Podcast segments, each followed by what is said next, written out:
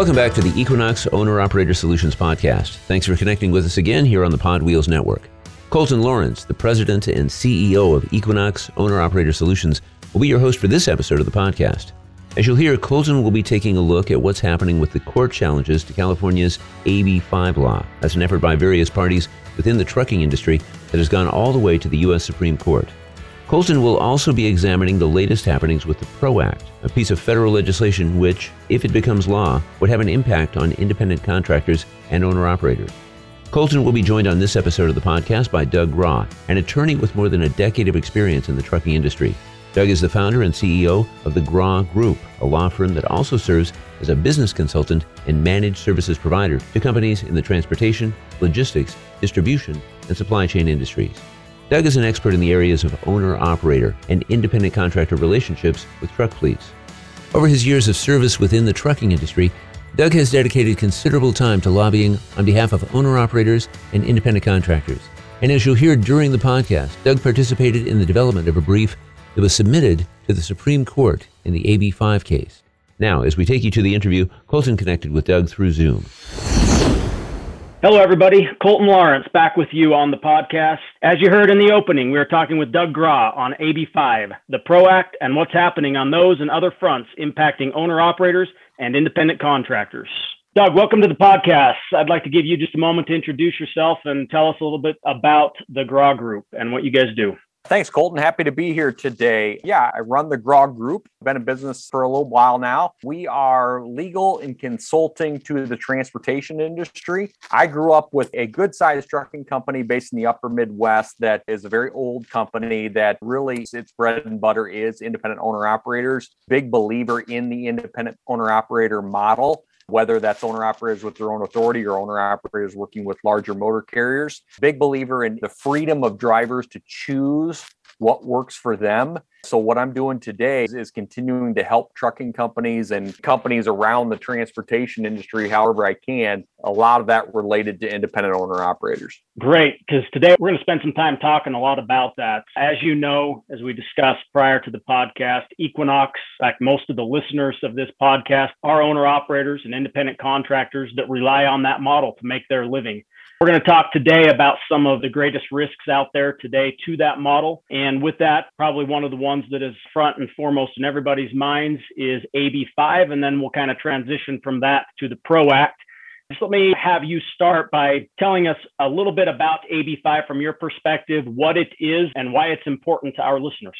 Yeah, thanks. So AB5 is obviously probably the biggest thing going on on independent contractor status in the trucking industry these days. AB5 is a piece of California legislation. It actually applies to much more than trucking, but it probably has its most significant impact on trucking and maybe a couple other industries as well one thing that's frustrating for trucking is that AB5, as a piece of California legislation, has it's something like 30 some odd exemptions, 20 or 30 exemptions to it for all sorts of industries realtors, beauticians, musicians, doctors, lawyers. Lawyers always get exemptions because we write the rules it's frustrating when, well, hey, if you think this is such a great piece of legislation, why are all these people getting exemptions? What you're really doing is you're after the trucking industry. While I'm not going to say they're solely after the trucking industry, make no mistake about it. California has its sights on independent contractors in transportation. They can try to say they're not, but it's just not true. They are after it what the legislation does is it puts into statute what a court had already done a court a couple years ago, the California Supreme Court adopted what is called the ABC test. The problem with what California did, both in the court case and what they've done in the statute, is they have this ABC test that is different from every other ABC test in the country except Massachusetts. So the ABC test is a three factor test about what it means to be an employee or an independent contractor. Keep in mind, as an owner operator, when you file your taxes as an independent contractor, the IRS has their definition of what it means to be independent. The US Department of Labor has a different definition. And then every state has definitions, and sometimes two, three, four of those definitions. So California is just regulating its definition. And they put in these three factors, as you might guess, they're an A factor, a B factor, and a C factor. What California's version does is it's stricter than everybody's. It essentially says you're not going to be an independent contractor if the work that you do is a significant part of your contracting company's business. In common terms, the question is how can a driver be independent of a trucking company? If you don't know anything about the law, that's kind of like, well, yeah, that makes some sense. But as people who are in the industry like you and I are, we know there is a huge difference between an employee driver and an independent contractor. And that's what's frustrating is this law in California does not take that into consideration. And the law is so strict on this one point that says if you are an integral part of the contracting company, you're a driver for a trucking company, you really can't be an independent contractor. There's a whole bunch of nuances to it. At its core, that's what it does. Yeah. So for our listeners, as we look at this, we look at California, it's a California specific law in your opinion, why is it so important then for my listeners to understand or recognize the impact that a California law could have on the rest of the country? Great question. And it is frustrating that it does have such an impact. Think of it a couple of different ways. First, California, I believe, would be the fifth largest economy in the world if it were its own country. So to say that we're just not going to go to California, yes, some people can do that. That does work for some business owners, some owner operators. It doesn't work for a lot of people because it is such a big economy. Look at what's going on with the ports and how much freight's trying to come in and all that kind of stuff. There's tons of opportunity there. The other problem is okay, when does California's law apply? Does it apply only if you live there? Does it apply if you go in there every week? Does it apply if the dispatcher that you work with is based there? There are all sorts of questions about when does California's rule apply? So you may think to yourself, well, I don't live in California. I only go in there sometimes. Why would it apply to me? We don't have the time to go into all the details of when it might. So you have three reasons. First is it's a big economy. Second, it's a little bit gray as to when it will apply to you. And third, there are states I live in Minnesota. The Minnesota legislature really enjoys watching to see what California does because they like adopting similar things. I don't know if they're going to adopt their own version of the ABC test and AB5. I don't know. But I know they've done it in other areas. I wouldn't be surprised if they wanted to adopt it. Illinois, again, Massachusetts, a lot of your coastal states, Oregon, Washington, you can see this stuff happening. And oh, by the way, you hear whispers of it creeping up in some other states. As someone said to me one time, we were talking about states and legislation passing, and they said, well, if they play SEC football, they'll probably pass it. If they play Big Ten football, they probably won't. That's not necessarily a terrible way to look at this, too. Yeah, I like that analogy. So tell me then, where are things at now? I know you have played a big part in some of the legal challenges to this. You were part of the amicus brief that was sent to the Supreme Court. Tell us a little bit about where it stands now and what we can expect moving forward. Yes. So California's test has been challenged to the U.S. Supreme Court, and it received two challenges. The first is privately from a company called Cal Cartage. They appealed to the Supreme Court saying, hey, this law doesn't work and it should be overthrown.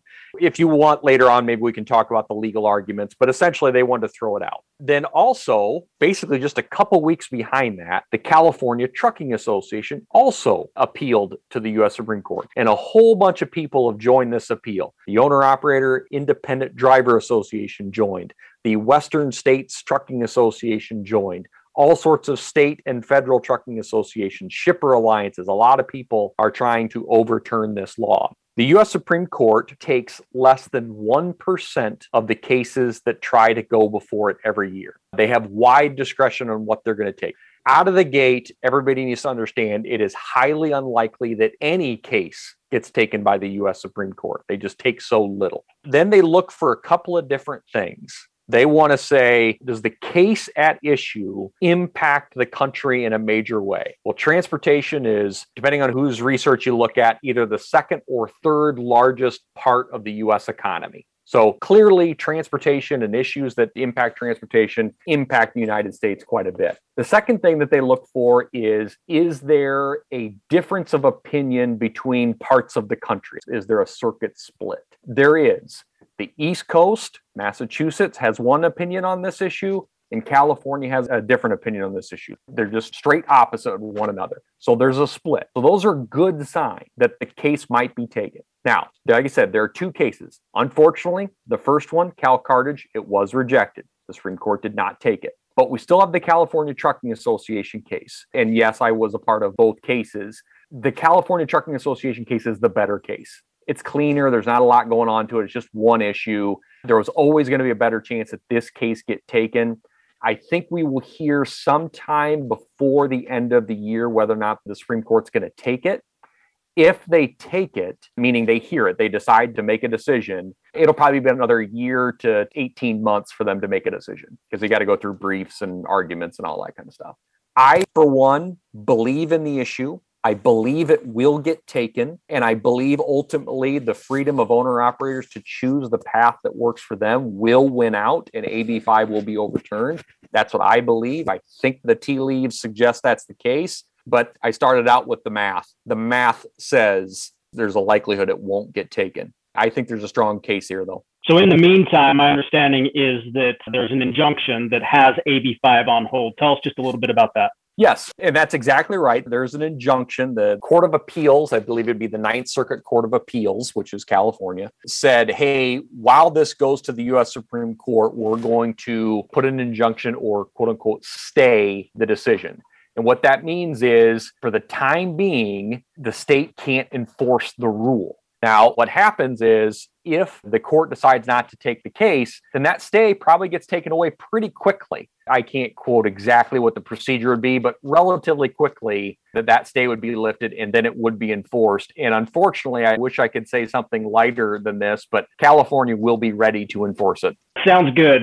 So let's talk now about the PRO Act. We've discussed AB 5 and we know that there is the PRO Act. It has been considered as a part of the reconciliation bill. I know that it is currently not in the reconciliation bill, but let's dive into that a little bit. And why don't you start by maybe comparing and contrasting the PRO Act and AB 5? Yeah, good question. The PRO Act essentially adopts AB 5. What it doesn't adopt are all those exemptions that I referred to. That's actually a good thing. And the reason I say it's a good thing is think of the politics of it when AB5 was passed, the reason there's all those exemptions because they complained. The lawyers complained, the realtors complained, the beauticians complained, everybody complained, and then they got an exemption. Well, the PRO Act has no exemptions. So all those people are back to complaining.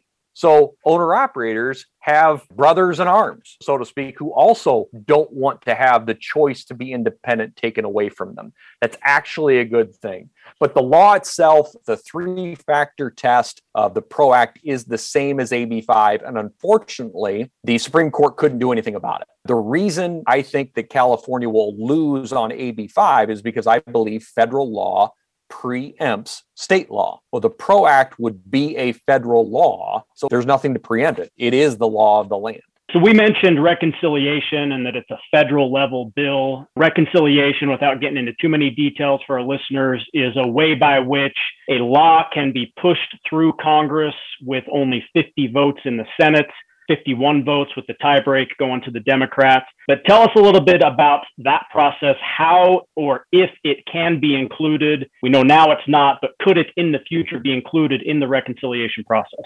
Yeah, that will come down to an interpretation under what's called the Byrd rule. The Byrd rule is an old rule, it's a procedural rule, it's really inside politics kind of stuff. That really what it means is you cannot put something in a budget bill that isn't budget related. It has to have a strong financial component. Reconciliation is reconciling budgets. You have the budget passed by the House, you have the budget passed by the Senate, and they're going to try to reconcile and come up with a budget. But it's all budget related. So you can't throw in policy things that aren't budget items.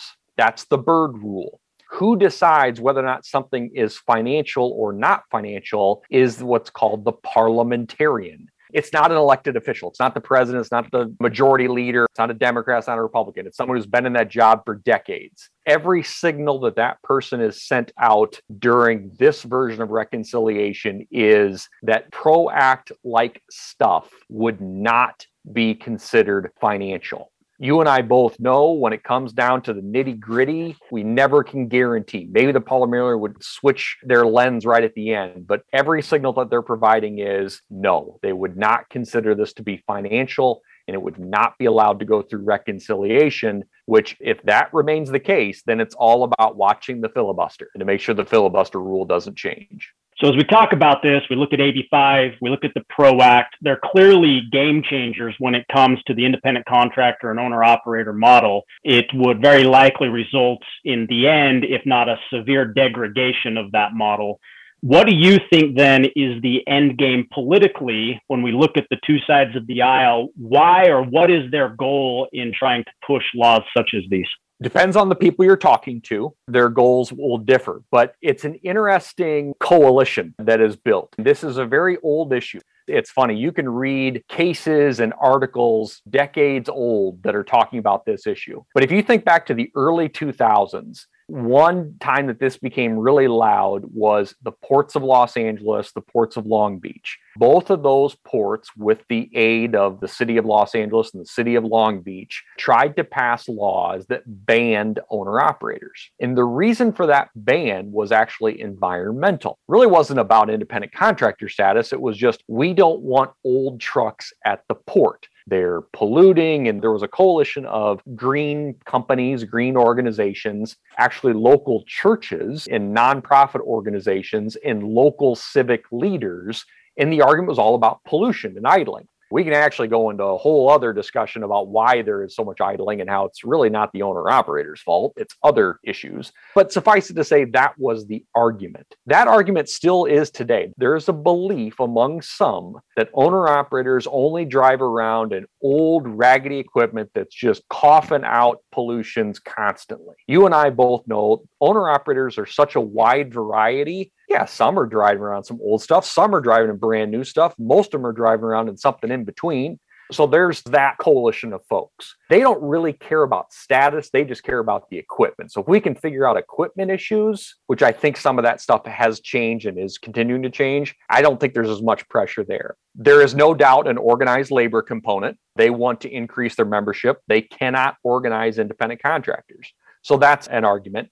And then there are local government folks who see independent contractors as a tax dodge. They want to make them employees so they can collect more taxes. I think you and I both know owner operators and the companies who use owner operators do pay taxes. So that's a significant myth, but it is out there. So, what is the end game? I think the end game is this US Supreme Court settling this issue once and for all and I think federally, it is so hard to pass something. I just don't think anything will happen at the federal level. Well, Doug, thank you very much for that conversation on AB5 and the PRO Act. There are lots of other things impacting transportation that we can talk about. I want to get your thoughts on just a couple others in the last few minutes that we've got. Let's talk about supply chain. Supply chain is clearly in the news. There's a supply chain crisis. Tell us a little bit about what your thoughts are on whether this supply chain crisis that we hear about is good or bad for the independent contractor and owner operators out there? Well, I'm going to say it's both. On the one hand, right now, there's no doubt about it. There's some good stuff on the rate side for anybody providing capacity. If you're out there willing to provide a truck, you can demand higher rates. So that's a good thing.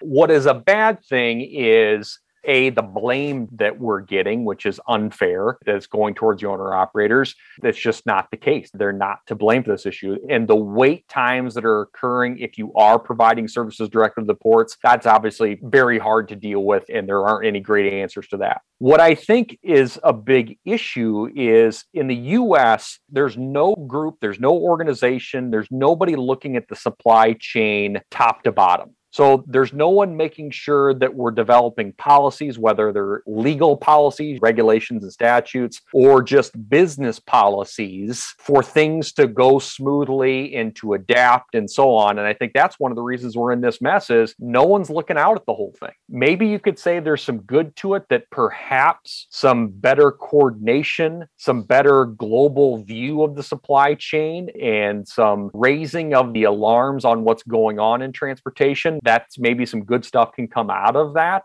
So I'll say a negative and two positives good rates, terrible wait times, and maybe this pain will lead to better policies down the road. That's probably wishful thinking, but maybe I'll call myself an optimist. Great. Appreciate that. Let's talk real quick then about the infrastructure bill. So we just recently, I believe last week, had an infrastructure bill, bipartisan infrastructure bill that was passed through the House. We're now waiting for it to get presented to the Senate. I'm sure there's going to be some changes that are made before that happens. The Senate will have their own bill. Talk to us about the infrastructure bill, how that you believe will impact independent contractors and owner operators in the short term, and then maybe if you've got some insight on what that means long term. Yeah, a couple things. First is, I mean, it's always nice whenever we get some funding for our roadways. What we've done to ignore keeping them maintained is almost criminal yes, there's some cash coming in. That's a good thing. The other good thing is not a lot of policy stuff. There's some task force, there's some studies, but not a lot of robust policy changes. And to me, I'm usually a fan of the status quo. More often than not, I think doing nothing is actually the better path. People can deal with the status quo. Something that would be good for owner operators, one of the task force that could be adopted out of this is a lease purchase task force, a leasing task force, to talk about leasing equipment and what it's like for owner operators in the transportation industry. I do not think that lease purchase in and of itself is an evil thing, but you and I both know there are some bad lease purchase programs out there. I think some amount of investigation and light shining is not a terrible thing. I kind of go both ways on that. There can be some bad out of that, but if I put just my owner operator hat on, I'm thinking to myself, hey, the government's going to look at this and maybe we can get rid of some bad actors in the lease purchase game. Let's talk just generally then, general economic outlook. Where do you think things are at? Freight obviously has been going gangbusters. I mean, our clients, our listeners have had years they've ever had. Income is up, some of their expenses are up, but for the most part, the rates are more than covering those expenses. But we do see inflation. Inflation, some are saying it's transitory. I personally believe that it is not transitory, that we're going to see that continue. How long is the big question? What are your thoughts on all of that? You and I are going to line up quite a bit there. My concern is all in the inflation. And I'm with you. I don't see it as being transitory. Maybe there's a little element of it that is, but I do think inflation is an issue. I think it's here and it will continue to be here. And to what degree is going to be the big question. I'm with you that rates are strong everything I read is you're talking well into 2022, if not into 2023, before you see much softening there on the rate side and the demand side. We still need to get trucks too. We've got all sorts of issues there. So I think there's going to be good negotiating leverage for people providing capacity well into 2022, meaning we're talking deep into Q3, if not into Q4 and into 2023. And even when it does, it's not going to go all the way backwards. There's been so many cost increases that are just not not going to reverse. Hopefully, maybe we can get one thing out of here. I hope as an industry, I say this to shippers, carriers, owner operators, everywhere in between. Let's make sure that we're paying people for all the work that they're doing and paying it at a rate commiserate with the risks and the lifestyle that they're taking on. The whole industry needs more money. I think that's something that our listeners could definitely be excited about. And uh, like I said, I agree with you. I think the environment for the short term is looking up for them. What I say to my clients is anybody can make money when the times are good, but this is the time for them to tighten their belts and act like they are driving in a downtime so that they can survive when it does flip. And I will say this, and maybe we're going to get to this. I think as we look about economic outlook, I am not of the opinion we're all going to be replaced by autonomous trucks in two years. I don't think that. If I were 18 years old and trying to figure out what my career is, I don't know. Maybe that's a different question. But if I'm into my career, autonomous trucks, yes, there's some exciting things and some interesting things happening there, but we're not being replaced by autonomous trucks near term anytime soon. That actually was one of my next questions. Looking towards the future, if you see some of these up and coming technologies as being something that will impact the independent contractor and owner operator model. So I think we got your answer there. What do you see as some of the short term solutions to the driver shortage then, if it's not some of these autonomous technologies or others? A couple of different things. One is the money has to be there. And it's not so much always about, I think, giving people raises. Yes, raises are nice. I don't want to balk at getting raises, but I do think we need to, and I say we as an industry, everybody in the industry, we need to rethink the way we pay. And what we pay for. Why is it that a owner operator gets paid only to drive when in reality, being a good owner operator, you've got to be good with paperwork, you got to be good with safety, you're doing good equipment inspections, you're dealing with roadside officials and shippers and so forth. Why aren't we paying for all of the work that's being done? So I think that's one thing that can kind of change the job a little bit. I do think we have to figure out ways to make the job physically, emotionally, mentally more appealing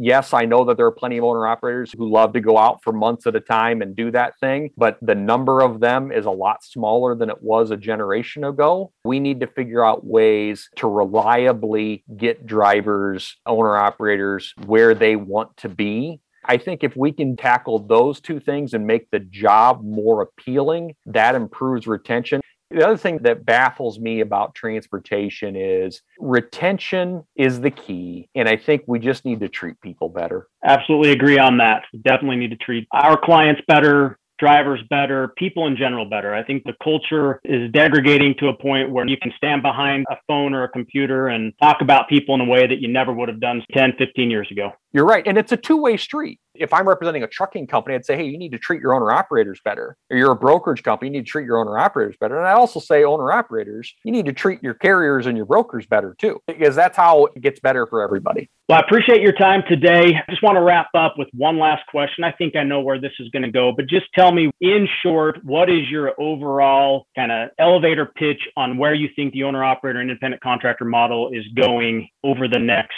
five to 10 years? I think it survives the AB5 challenge. I do think the owner operator will always have a place in transportation because they're going to have equipment and they're going to be willing to haul freight. And at the end of the day, we are a consumer society. We will always be consuming goods, and owner operators can deliver them, in my opinion, safer and better than just about anybody. There's a future. Thanks again for connecting with us on the Equinox Owner Operator Solutions podcast. We would like to thank Doug Grawe, the founder and CEO of the Grawe Group, for sharing his time and perspective on the podcast. You can learn more about the Grawe Group and hear episodes of Doug's podcast, The Grawe Pod, by visiting his firm's website. That's the Grawe, G-R-A-W-E group.com. That web address again, thegrawegroup.com.